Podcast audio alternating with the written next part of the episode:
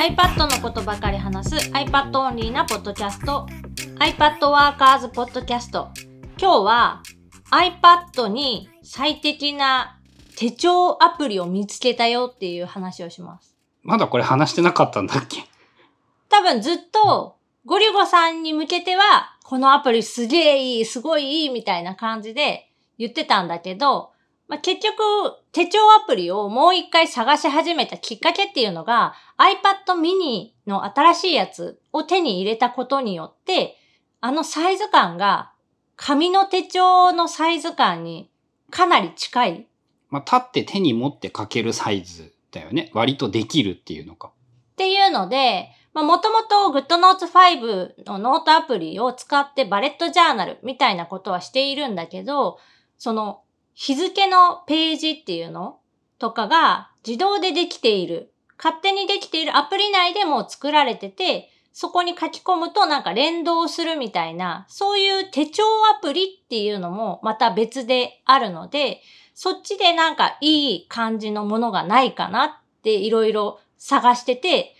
めっちゃいいのを見つけた。なんて名前のやつだっけ？ペンシルプランナーっていう手書きの手帳アプリ。イメージとしては、あの紙の手帳のマンスリーとかウィークリーとかデイリーみたいなのがデジタル化されたっていうか、そういう言い方でいいのかな？そういう感じ。で、こういう手帳系のアプリっていろんなタイプがあって、例えば、ペンブックっていうアプリだと、そのフォーマットが自分で作れる。例えば、1ヶ月の月間表示がこの辺に入ってて、上は、えっ、と、方眼のメモみたいな感じで、ある程度こうカスタマイズできるやつだったりとか、あ、1ページの中に割り当てができるの。なんか右下にマンスリーをちっちゃく書いといて、日付が一番左上にあって、なんかみたいなそういうことが。すごく細かくカスタマイズできるっていうよりかは、そのパーツが選べるみたいな。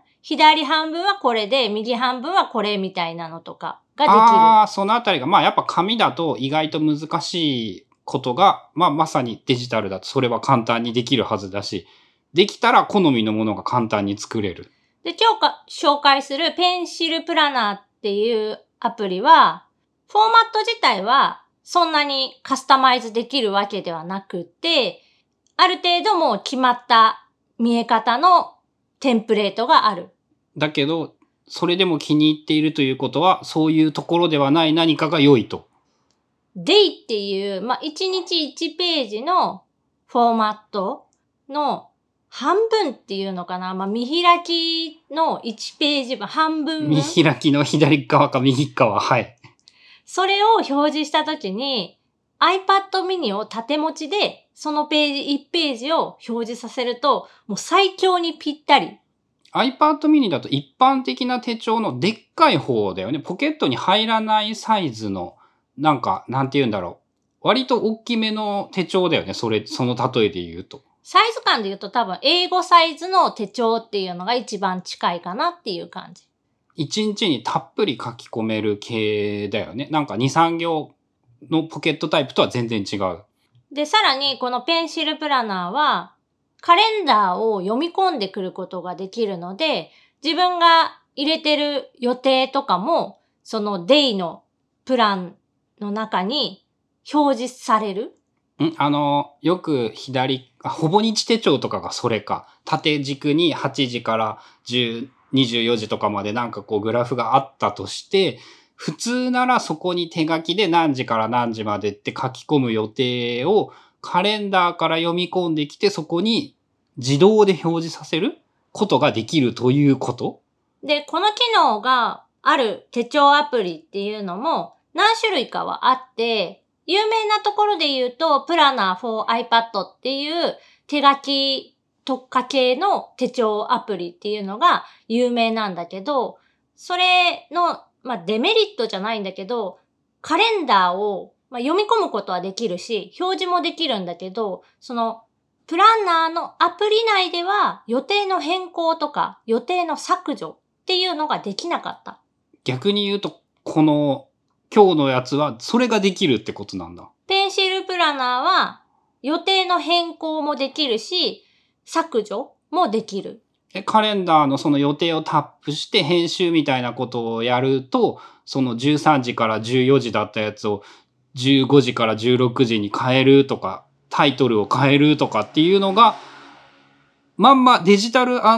手書きハイブリッドってことなんや、本当に。で今まではそのカレンダーを読み込んで表示はできるんだけど、読み取り専用って言ったらいいのかな、うんうんうん。表示だけはできるけど、そこでは編集とか消したりとかができませんよっていうパターンのやつが多かったんだけど、今回紹介しているペンシルプラナーは、エディットボタンっていうのがついてて、それを押すと時間の変更もできるし、えー削除？よイベントを消すこともできる。それはカレンダーの欄っていうのがあって、そこはカレンダー専用になっていて、それ以外に手書きの欄っていうのも同時に存在している。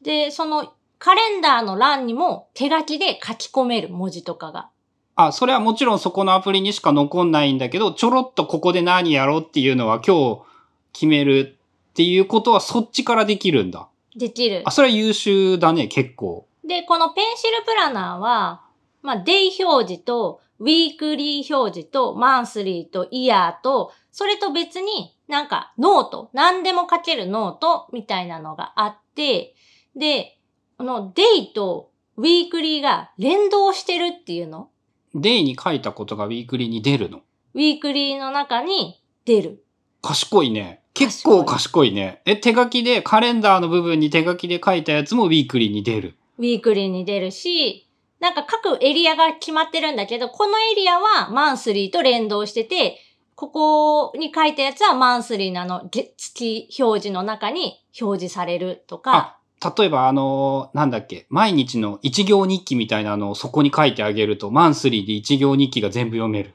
できる。あ、すごいね。結構いいね。で、あともう一ついいところが、その、日付関係なしに作ったノート、うん。自由に書けるノートっていうのに、リンク機能がついていて、この日に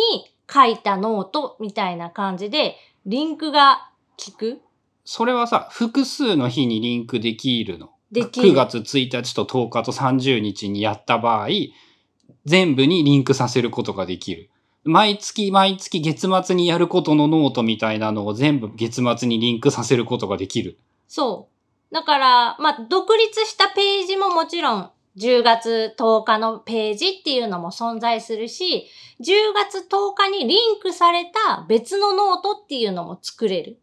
おネットワークノート系が手帳系でも活用されるようになっている。その、めちゃくちゃ自由度は高くない。そこまで高くはないんだけど、その日付にリンクさせることで、その日のページからそのノートが参照すごい簡単にできる。うん、それは結構すごい便利だよね。だから、今やってるそのバレットジャーナルと思いついたタイミングで、その日のデイ、一日の手帳のページに何でもかんでも書いていく。やらないといけないことも書くし、思いついたこととか、これ、こういうことがいいんじゃないかみたいなアイディアみたいなの？とか、やったこととか、もう全部ごちゃごちゃで書いてるんだけど、その中で、これは別ノートとして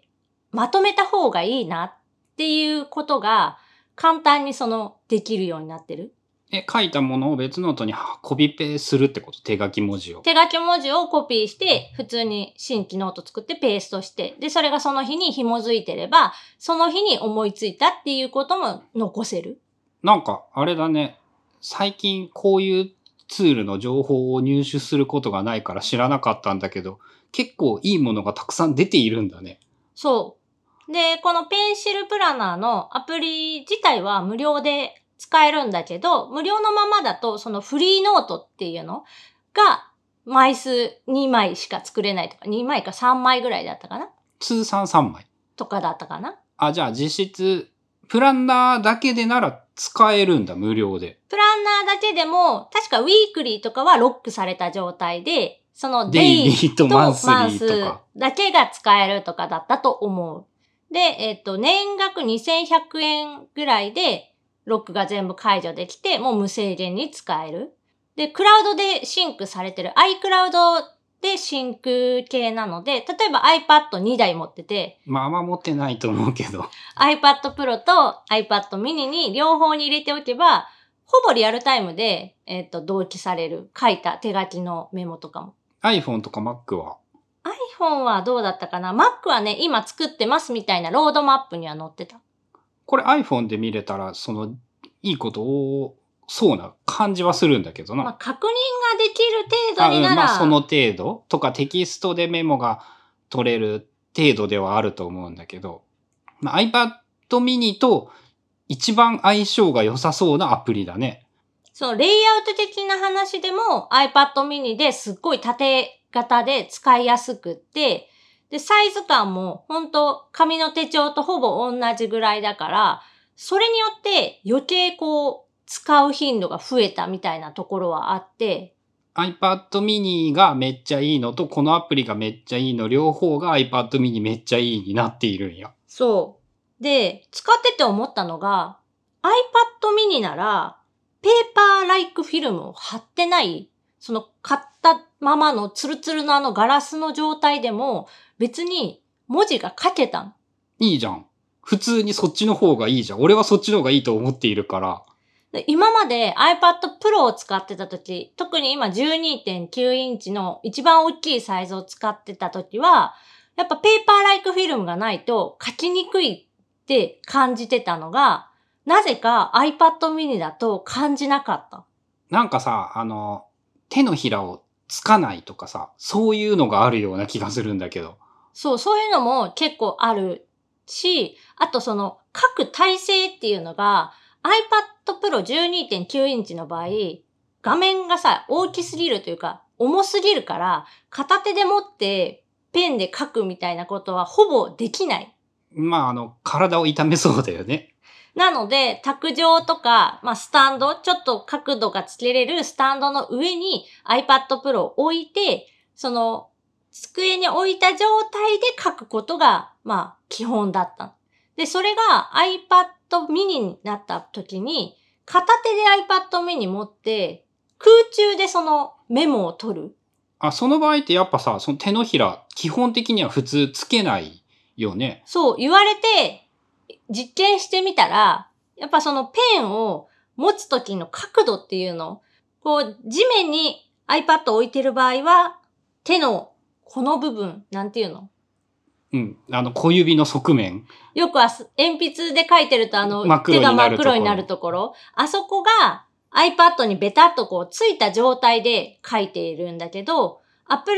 iPad mini を空中で持って片手で書いている時って、そんな体勢にはならなくって、もっとなんていうの、上から？筆みたいな書き方に近づく？そうそうそう。手のひらを置かないっていうの？置かない状態で書いていることが多くって、それもその iPad mini 書きやすい、まあペーパーライクフィルムがなくっても書けるって思った理由の一つなのかなっていうのは感じた。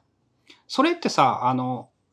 癖というか個人差なの？手のひらを置いて書くとか。手のひらを置いて書く方が多い？体勢じゃないかなとは思うけど、手のひらはつけて書く人の方が多いんじゃないって思うけど違うの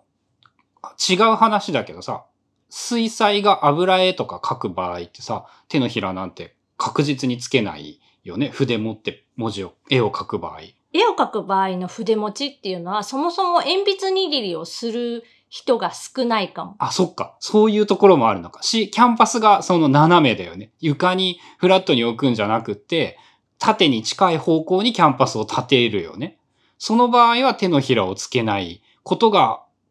普通というか当たり前。地面に置く場合は手のひらをつけることが割と多数派と推測される。で、春菜の場合は手のひらさえつけなければペーパーライクフィルムがなくてもいい。そうなくっても、そんなにその書きづらさを感じなくて、まあ、iPad mini なので画面サイズがそもそも小さいから、Apple Pencil でこう動く範囲っていうの指っていうか手とかを動かす範囲自体が、まあ、iPad Pro 12.9の要は半分サイズになってるので、そういう意味でも、まあ iPad mini はなんかすごく書きやすい。ちょっとしたメモならね、書きやすいなっていうのを思って、で、今日紹介してそのペンシルプラナーとかだと、書けるエリアのサイズ感と、自分がその iPad、Apple Pencil を使って iPad に書けるその文字のサイズ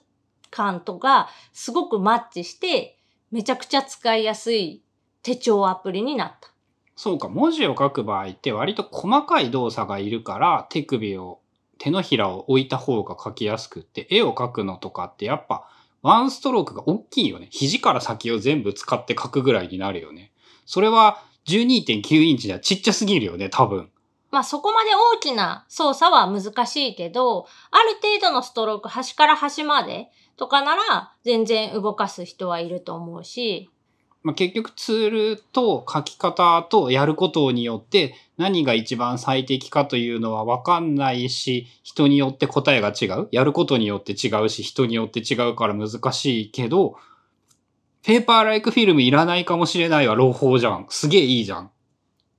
で、iPad mini にもプロクリエイトとかお絵描き系のアプリを入れてやってみたんだけど、やっぱちょっと画面が小さすぎて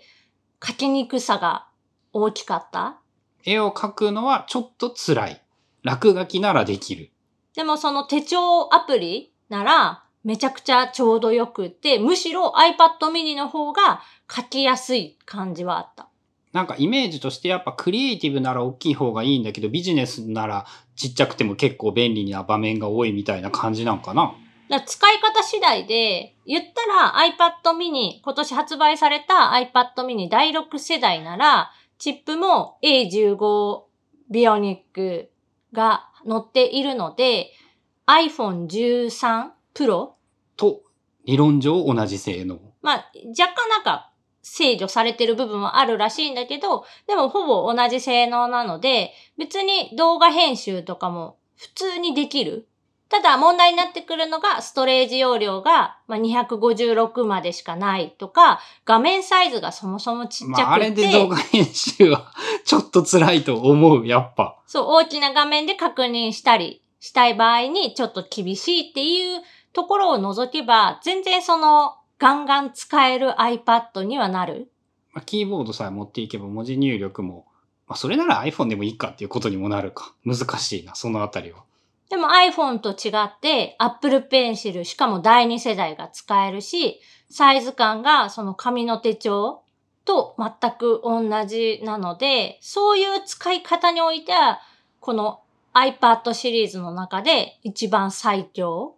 やっぱさ、ゴリゴキャストでも喋ったんだけどさ、スマホ依存をなくすためにさ、もう iPhone というもの、スマートフォンの契約をやめてさ、通信端末を iPad mini だけにして、外に行くときもそれでやるっていうのがなんかこう、健全な感じするよね。まあ、唯一問題なのが通話だけかな。うん、その、電話番号が付与されないってことだよね。一応、もう今なら言ったら例えば、あ、LINE はちょっとめんどくさいか。まあ LINE は置いといて、FaceTime での通話はできるし、そのやり方次第で何とでもなる。別に LINE だって、その人によってはそんなものなくても別に問題ないし、俺いらないし、未だにやっぱ使いたくないとか思っていたりするから。だから例えばなんだけど、固定電話の人からの電話が受けれないとか。うん。まあそういう細かい何かは、な、あの、諦めるか、なんか解決を探すかっていうのは必要になるかもしれない。けど大きな意味でのなんか通信端末としてはセルラーモデルあれば、さほど困んないかもしれないし、AirPods 使えば通話もその持たなくていいしね。なんかそれも含めて iPad mini がいろいろ可能性があるような感じがしますね。iPhone より安いしな、今なら。今ならね、そう。安いモデルなら、あ、セルラーの64にしたら iPhone 13 mini の128より高いかな。7万9000円ぐらい？同じ値段か大体ほぼ。でも Apple Pencil が使えて、そういう手帳アプリと組み合わせると、本当そのデジタルの手帳の良さと、アナログでこう書ける良さみたいなのが、ほんとハイブリッドですごくいい感じに混ざり合ってて、使いやすいかなっていう感じ。意外と、あの、さっきのアプリとかもさ、iPhone 標準、Apple 標準のメモ帳のあの手書きと同じペンシルキット使ってるっぽかったんだけど、そのペンシルキットをうまく活用すればそっち系の人たちが低コストでいいアプリを作れて、それによってなんか充実してきているとかがあるのかな？そう、その話で言うと、Apple のペンシルキットを使って、まあそういうアプリ内に手書き系の機能を組み込んでいるアプリっていうのは、大体のものが Apple 標準のメモ帳へドラッグで持っていける。ああ、それはそれで、その、実はいいところでもあったり、実はじゃないか。普通にそれも便利だったり。ちょっと手間にはなるけど、例えば Apple のメモ帳にその手書きで書いたものを移せば、テキスト認識されて、テキスト変換も簡単にできるし、例えば、えっ、と、そのペンシルプラナーのアプリには手書き認識って機能はついてないんだけど、Apple 標準のメモに経由してあげればテキスト変換できるし、まあ、ちょっとめんどくさいと思うけど、それは。テキストとしてコピーとかも、まあもちろんできるよっていう。うん。だからペンシルキットのおかげで、これからもなんか今後数年間いいアプリ、手帳系のいいアプリみたいなのは結構期待できそうな感じがするね。で、ペンシルキットのいいところは、学習コストがいらない。もうすでに知っているツール、使い方なので、ああ、そっか、メモ帳と同じだからね、本当に。なので、えー今一番おすすめの iPad 用手帳アプリは、ペンシルプラナーというアプリになりました。これ調べてみたら iPhone にもあったので、iPhone でも同期されて、その予定の確認とか、テキスト打ち込んだりとかはできるの？テキストその手書き部分に。テキストメモっていうのが別で作れるので、それを使えばテキストで打てる。あ、じゃあまあそういう風にうまくハイブリッドで使うというやり方もやろうと思えばできるのか。ということで、今日は iPad に最適な手帳アプリを見つけたよっていうお話でした。番組への感想やリクエストなどは、シャープ i p a d w o r k e r s のハッシュタグをつけてつぶやいてください。それではまた来週、iPadWorkers ポッドキャストでした。